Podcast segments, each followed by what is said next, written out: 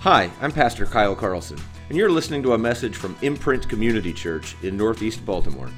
I pray that this message will encourage you in your walk with Jesus Christ.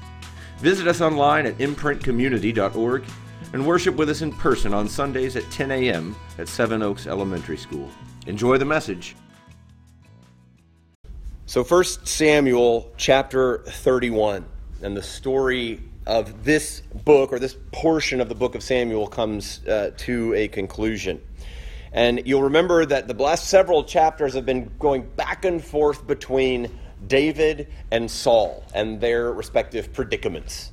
Um, and so David was in a situation where he had been living with the Philistines and found himself now marching into battle against his own people with the Philistines. How is he going to get out of that? And then it would jump over to see Saul on the eve of that very battle with the Philistine armies gathering and about to march against Israel. King Saul is panicking and desperate and seeking any way that he can get some guidance or some help. And he actually goes to a, a medium um, one of these people who uh, communicates with the dead, supposedly, uh, outside of Israel and tries to, to speak with Samuel and raise Samuel's spirit.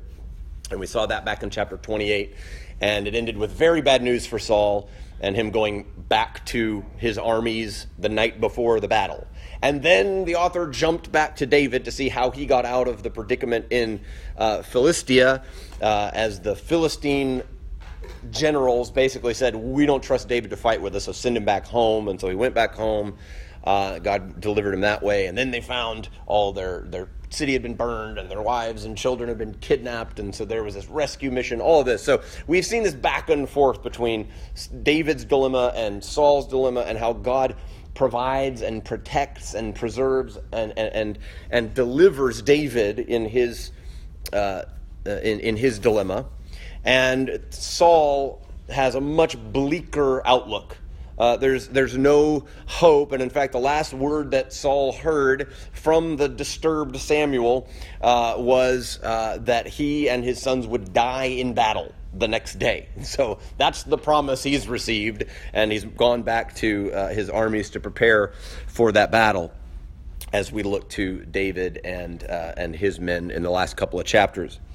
And so now, having seen David's sort of rescue of uh, his uh, of his people's families and all the, the spoils of that battle where they found the Amalekites and struck them all down and then sent the gifts to all the, the cities in the south of Judah where they had been kind of hanging out in their countryside.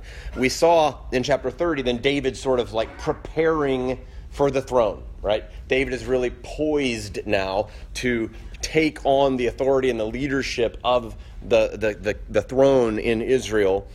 Uh, and now, the final chapter of this book turns to Saul. And so it'll end, not surprisingly, on a pretty sour note in terms of the, the, the flow of this narrative. But let's look uh, at this story and see what's there for us to to glean and understand about the ways of God and what He would have for us. So let's read together the first seven verses, uh, and then we'll pause and talk from there. Now the Philistines were fighting against Israel. And the men of Israel fled before the Philistines and fell slain on Mount Gilboa. And the Philistines overtook Saul and his sons. And the Philistines struck down Jonathan and Abinadab and Malchishua the sons of Saul. The battle pressed hard against Saul, and the archers found him, and he was badly wounded by the archers. Then Saul said to his armor bearer, Draw your sword and thrust me through with it, lest these uncircumcised come and thrust me through and mistreat me. But his armor bearer would not, for he feared greatly. Therefore Saul took his own sword and fell upon it. And when his armor bearer saw that Saul was dead, he also fell upon his sword and died with him. Thus Saul died, and his three sons, and his armor bearer, and all his men on the same day together. And when the men of Israel who were on the other side of the valley and those beyond the Jordan saw that the men of Israel had fled and that Saul and his sons were dead, they abandoned their cities and fled. And the Philistines came and lived in them. This is not a good day for Israel. This is a tragic end to the reign of Saul. And in fact, the whole nation of Israel is, is badly affected, uh, seriously affected by this battle of the Philistines. Um, so just back backing up to the beginning uh, uh, of this story a little bit we'll just we'll walk through it. So we get this very quick report. So we go from david sending gifts to all the, the leaders in the southern cities of judah to immediately the philistines and israel were doing battle right? So now we're in the middle of battle. So we've jumped scenes. The battle is going on and we get this very quick report and it is bad. Israel is getting trounced they are being overtaken. They are being slain. They're falling on Mount Gilboa. Uh, the battle is in progress, and the Philistines are uh, having a heyday with Israel. All the men have either died or have fled. And actually, the first report, the first name that we see of someone who fell is Jonathan.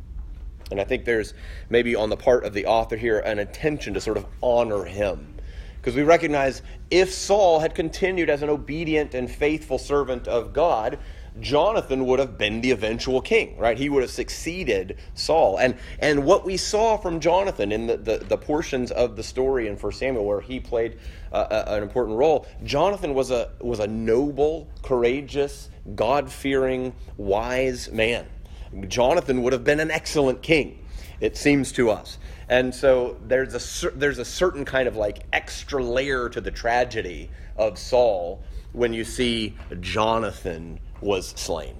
Because Jonathan is slain along with the sons of Saul and along with Saul himself because of God's judgment on Saul and his own disobedience and how God had rejected him from the kingship. And so you, you, you think you see Jonathan there slain on the, the field of battle, and there's just there's a sense of sadness over what could have been and and, and, and the, the wreckage that sin leaves in its wake and the, the carnage that it creates. And so not for Jonathan's own sin, but he remained faithful to his father to the end, even though his father was uh, obviously not following the Lord and not even being wise by this time in his life and his, his reign. Jonathan is right there by his side, fighting faithfully until his last breath. And so we find Jonathan and the two other sons of Saul uh, are killed in this battle.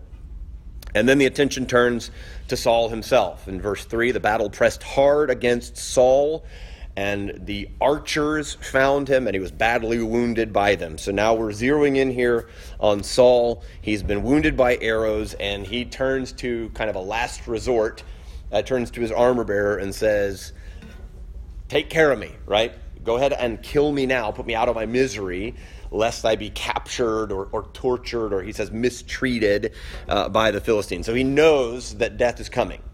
Uh, not just because the battle's not going well, but he, I'm sure he has the voice of Samuel echoing in his mind that he and his sons would all fall in battle. So this is a certainty to him. He will die. And now he's badly wounded, uh, and death seems uh, imminent. And so rather than sort of be at the mercy of the Philistines, he asks his armor bearer, this close servant of his, uh, to take his life. And the armor bearer, I think to his credit, won't do it. Probably something is in his mind similar to what has been expressed by David multiple times. How could I stretch out my hand against the Lord's anointed? Because whatever you can say about Saul as a person, he is still in the seat of authority that God gave him. He's still God's anointed king for Israel up to that time. And so the armor bearer is afraid and not willing to go through with it. And so Saul takes matters into his own hands, falls upon his own sword, and thus is killed.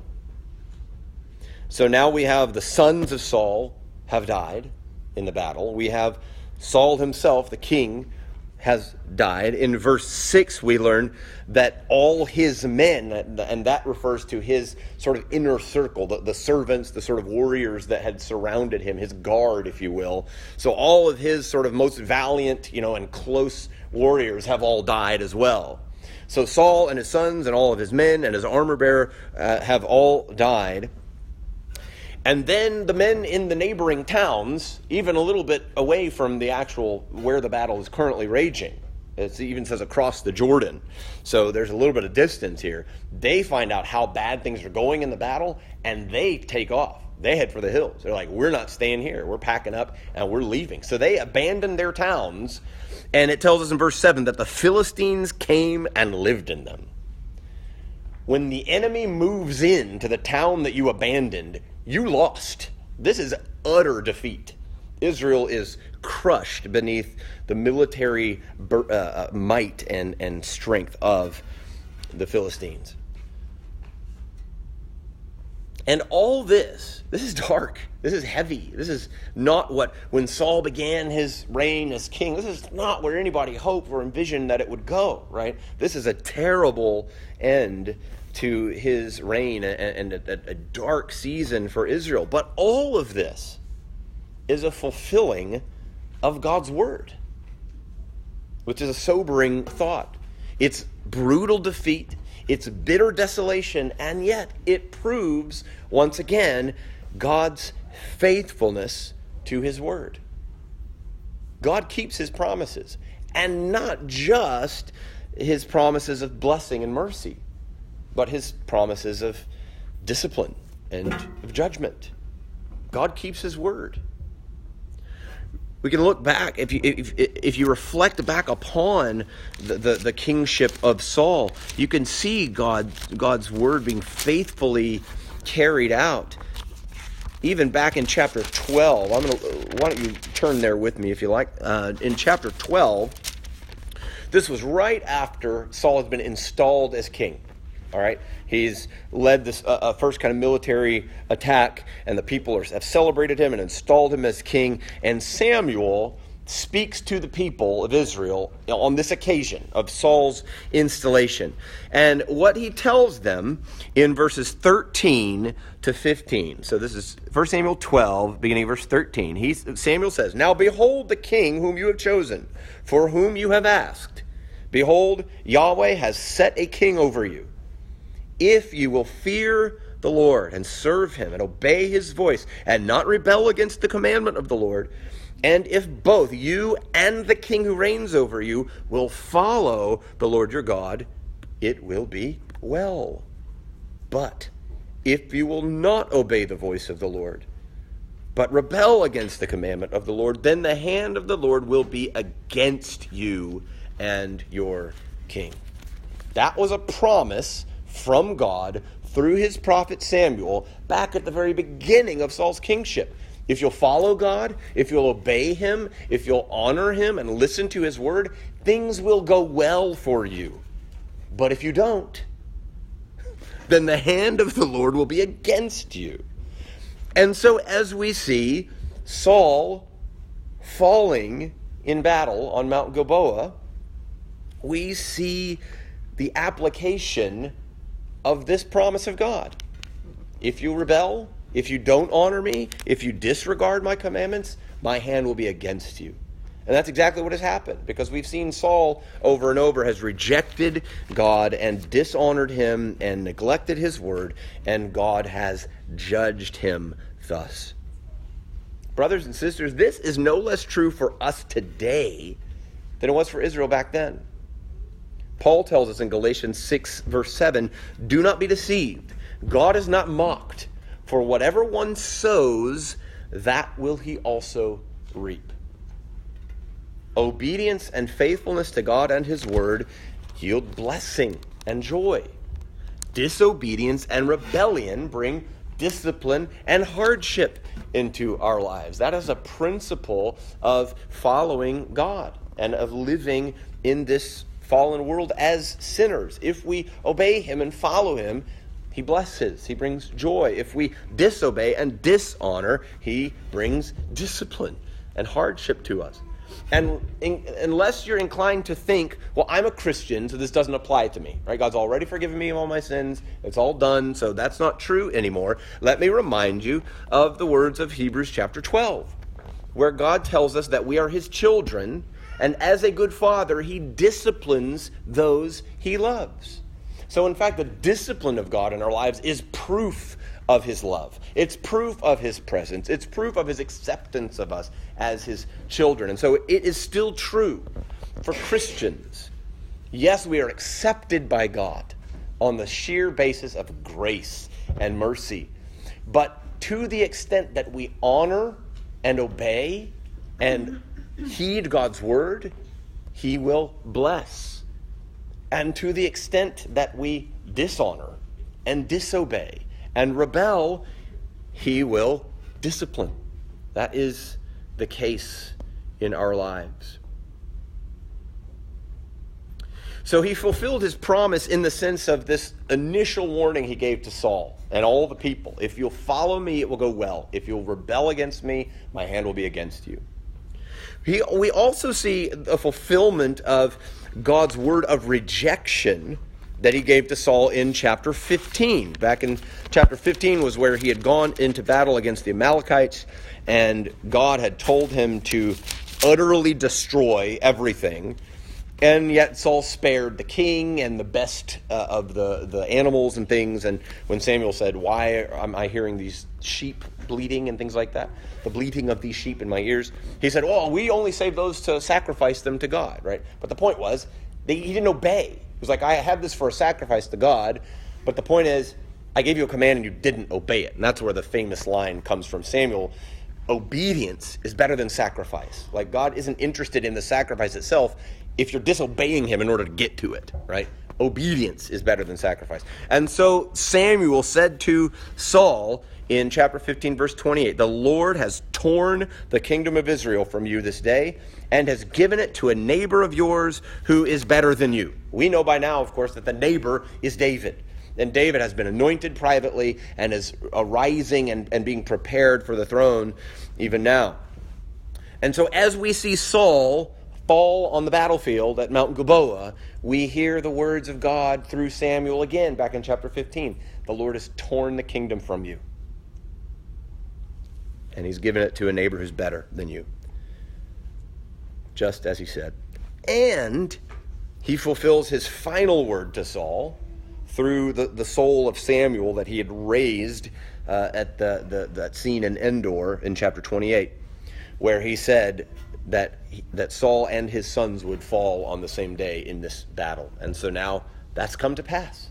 So time and again from the beginning of Saul's reign to the rejection of his reign in chapter 15 and even to that final word of judgment in chapter 28, God has given him clear warnings and clear pronouncements of judgment and now it all comes to pass.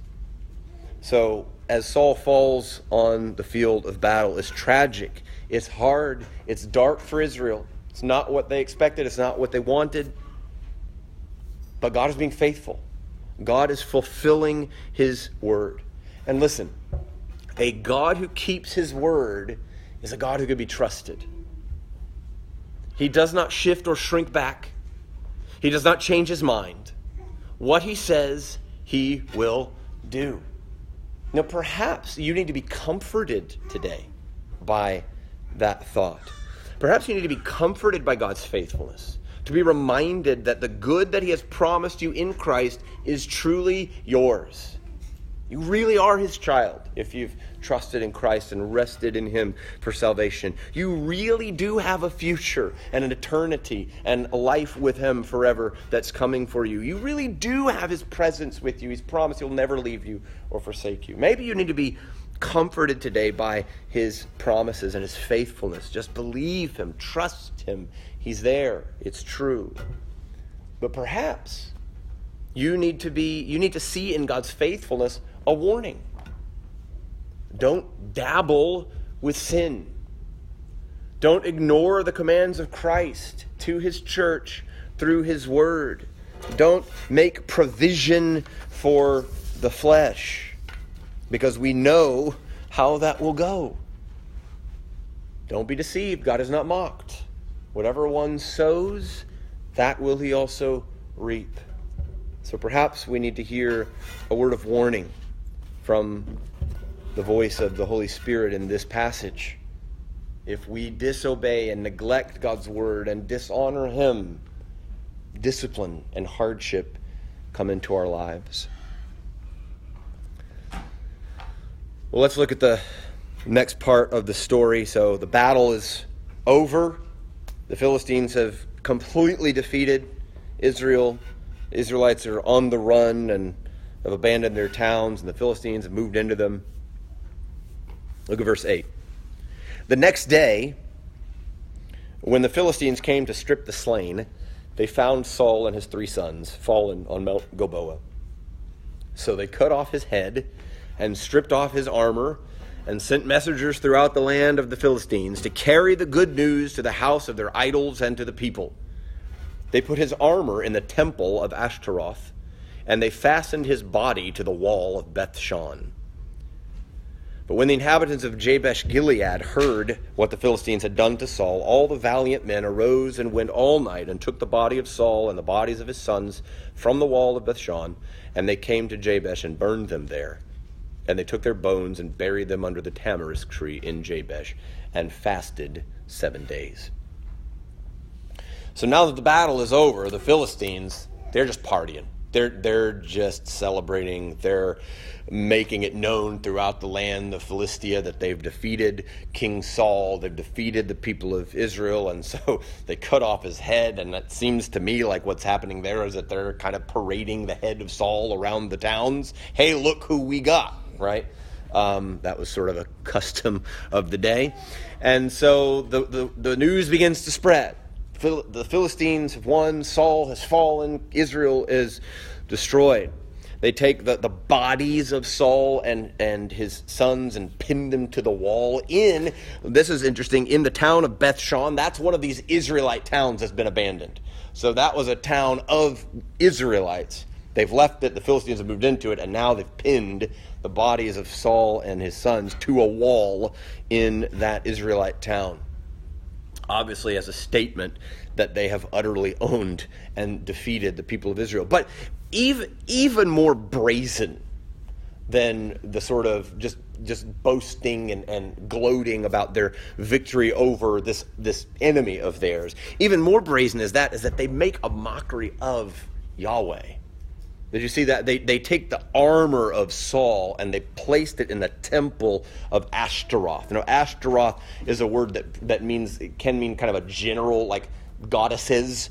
So that, that is probably not a particular deity. It's probably a group of deities, uh, of goddesses that the people of Philistia worshipped. But they take the armor of Saul and they place it in the temple of their false gods or, or goddesses, as it were. This is a clear statement on their part that our gods have defeated the God of Israel. That's the way that that would play in the Philistine newspapers and news radio if it existed at the time, right?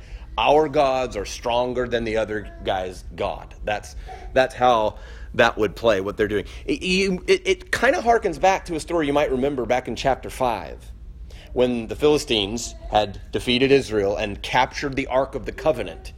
What did they do with the ark? They took the ark and they put it in the temple of their god Dagon.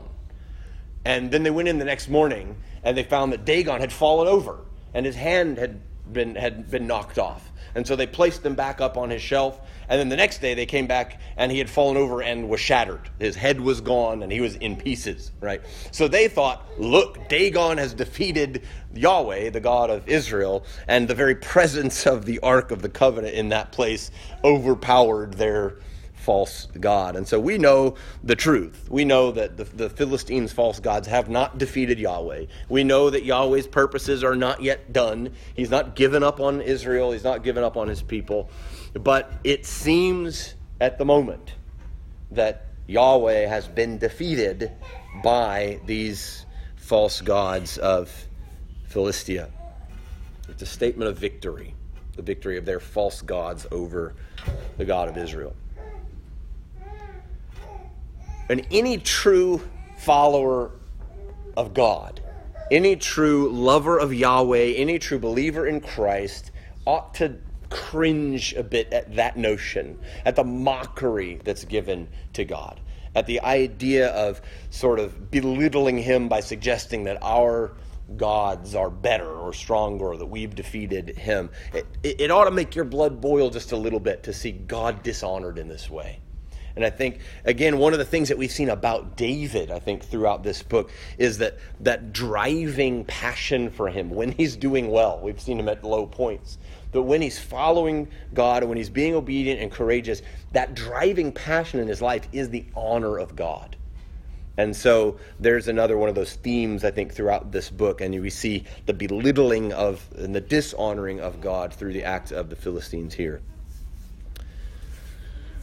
So the chapter ends on, on, on a bit of a note of, of uh, not sure what to say. There's, there's a little bit of warmth. If there's a tender or hopeful or warm note to be struck anywhere in this story, it happens in these last couple of verses.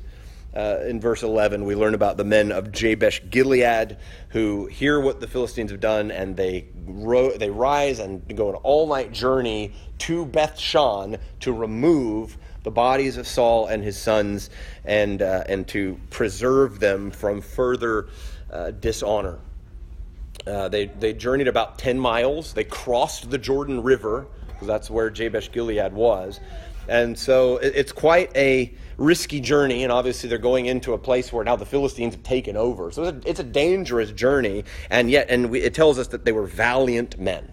And so this is an act of courage, an act of self sacrifice to go and to bring back the bodies of Saul and of his sons. And they, they burn their bodies and then bury them. Now, the burning of bodies is, uh, is not a Hebrew custom.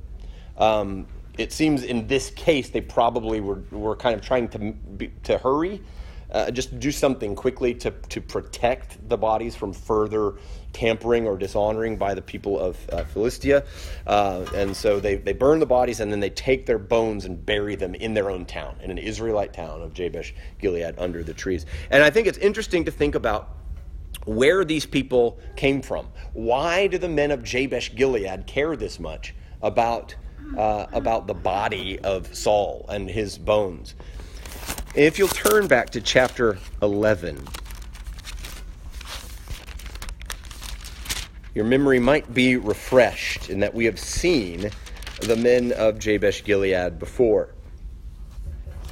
In chapter 11, Nahash the Ammonite, one of the strong and cruel enemies of uh, the Israelites, had come to the men of Jabesh, Gilead, that very town, and they said to us, uh, uh, or they were about to destroy them. They were fighting them. And the men of Jabesh Gilead said, Can we make a deal? Just let us be your slaves, and we don't have to fight at all. We'll just sign ourselves over to you. We'll just be your slaves. And Nahash said, I'll make that deal on one condition if you let me gouge out the right eye of every man in the city then you can be my one-eyed slaves. So this is like this is bar- barbaric and this is cruel. And so the the men of Jabesh Gilead basically said, "Give us a week to see if we can find some help, and then we'll let you know." And so in that week, and they agreed to that. Strangely, I guess that's just confidence on their part. They're not going to find anybody that's going to be able to fight us. So during that week, news spread throughout Israel and the word got to the newly anointed king, Saul.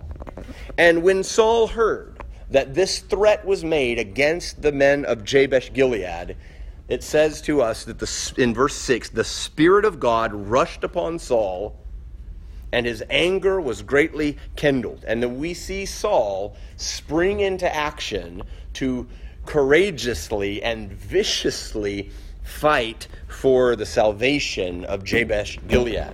And so that is what happens there. He leads this army of uh, uh, 300,000 men, excuse me, uh, was it 30, 30,000, not 300,000, of 30,000 men, and they go and they defeat the Amalekites. It says they fight them till uh, they strike them down until the heat of the day. And in that way, the, the town of Jabesh Gilead was delivered from the threat of Nahash and the Ammonites. That was the event that happened right before Saul was officially installed as king. And that's what I read to you earlier, where Samuel said, uh, If you'll obey, it will go well with you. If you don't, right? So Saul leads this military victory against the Ammonites on behalf of Jabesh Gilead. And so it is an act of kindness, an act of uh, uh, of courage and an act of deliverance on the part of Saul that these men of Jabesh Gilead have never forgotten. So, Saul, though he has spiraled downward and has uh, died and, and his kingship has ended in disgrace, these men of Jabesh Gilead, they remember the, the, the, the kindness, if you will, the deliverance of Saul on their behalf. And so they will not have the dishonoring of Saul and his sons at the hands of these godless Philistines. And so they courageously march and bring their bodies back. Grace will do that.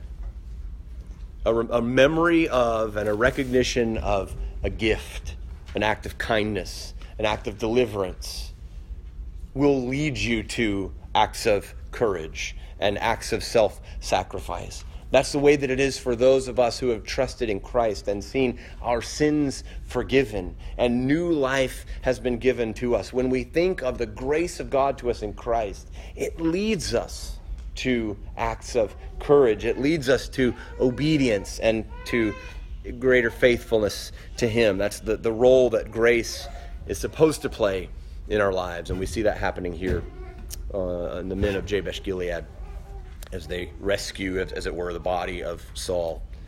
Um, and so that, that's where the story kind of ends. Now, we, we've noted before that, that as originally composed, 1st and 2nd Samuel was not two books, but, one unified book, the, the book of Samuel. And so the story doesn't really end here. It, it, it continues into 2 Samuel. So the division of the book uh, came later, and it's a bit arbitrary. But that the book is divided here, um, that this is the part of the story, uh, or this is the part where where they placed that, that division before they carried on with it, should give us pause. It gives us some things to, to think about.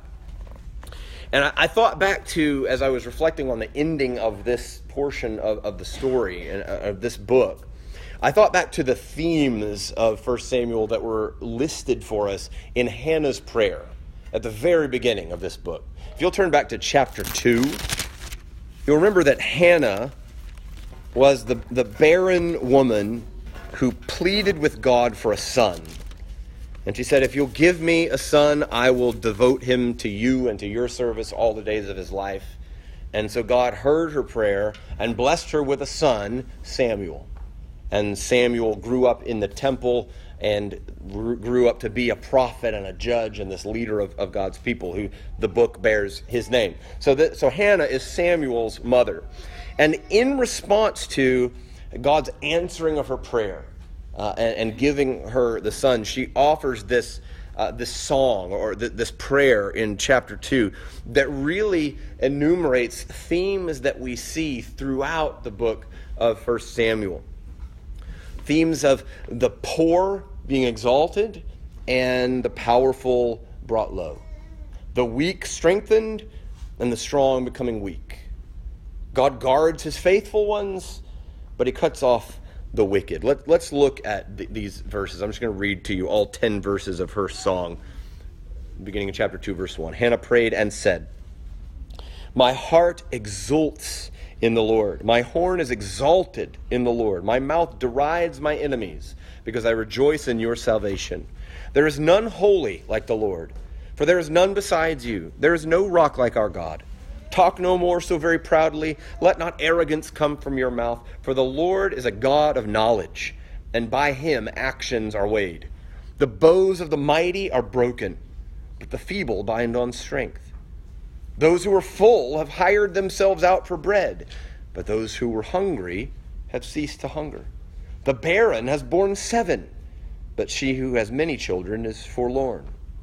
The Lord kills and brings to life. He brings down to Sheol and raises up. The Lord makes poor and makes rich. He brings low and he exalts. He raises up the poor from the dust. He lifts the needy from the ash heap to make them sit with princes and inherit a seat of honor. For the pillars of the earth are the Lord's, and on them he has set the world. He will guard the feet of his faithful ones, but the wicked shall be cut off in darkness. For not by might shall a man prevail. The adversaries of the Lord shall be broken to pieces. Against them he will thunder in heaven. The Lord will judge the ends of the earth. he will give strength to his king and exalt the horn of his anointed. Do you hear echoes of the stories that we've read and, and covered in this book in that song? It's difficult not to it's difficult to hear those who were full have hired themselves out for bread and not think of Saul, desperate and destitute and seeking the services of a witch, an Endor, who ironically feeds him. It's hard to hear he raises up the poor from the dust to make them sit with princes and inherit a seat of honor and not think of David, the humble shepherd from Bethlehem, on the run in the hills of Israel, finally now on his way toward the seat of power and authority as Israel's king. And if you consider the fall of Eli and his wicked sons, and the, raising up of Samuel to take the, the leadership and, and become the judge and the prophet of Israel. Consider the rise of Saul when he first came into, uh, into authority as the king and all the promise that he showed and, and the, the way that he fought valiantly for the Lord and his people. And then you consider the fall of Saul, as we've seen him over these last 15 chapters, just sort of spiraling downward and all the way to death on the battlefield here in chapter 31. And the rise of David. As Saul is going downward, David is on the upswing, right? He's gathering people to himself. He's beginning to fight and earning a reputation uh, as, as a valiant warrior for God's people. He's uh, positioning himself now in relationships with the southern princes in Judah and all these things, right? We see as Saul is on the way down, David is on the way up. This is this is the, the flow of the book of, of 1 Samuel. It really continues through 2 Samuel as well. And so those themes of, of, the exalted uh, being, excuse me, the poor being exalted and the powerful being brought low, these carry throughout this book. And so you, you see this final sort of expression, the lowest point, obviously, for Saul as his kingship comes to an end. And so, indeed, though the book ends on an apparently bleak and tragic note, in the wider context of the story it's telling, there is actually a ray of hope piercing the clouds. You see, the anointed of Yahweh, the promised king, David, is now in a position to take the throne. And we've spent 10 or so chapters following him in the wilderness on the run for his life, and then making alliances with the Philistines and all this stuff. And you're thinking, when is God's kingdom going to come? Well, now, with Saul fallen and David positioned to take leadership, we see the pathway is smoothing out for David. And so there, there's this forward looking hope that, that a reader of 1 Samuel has. Now, maybe finally, God's anointed King David can take the throne and get things done, right? Lead the nation back to his ways and to his heart. And so there's this, there's this ray of, of, of hope of the way that things could go. I don't want to disappoint you too badly, but if you read very far into 2 Samuel, you'll find David's not really the answer either. David has a lot of potential and a lot of flashes of sort of rightly honoring God and leading his, his people well. But David is a man beset by all manner of, of sins and, uh, and inner turmoil that leads to terrible acts of wickedness. And uh, eventually, his leadership and kingdom will end in disappointment. If the people of Israel are thinking, this is our king, this is our deliverer, this is the one who will make things right for us, they're going to be disappointed. Because David doesn't do that. David and his kingship will end in disappointment. But there is a promise that God makes to David in 2 Samuel chapter 7 that gives not just a ray of hope, but a sure and confident word of his grace and his provision for his people. So when he's, David actually asks God if he can build a house for him, and God says to David, I don't need you to build me a house. In fact, I'm going to build you a house. And what he means here is a, a dynasty, a lineage. I will make your house sure.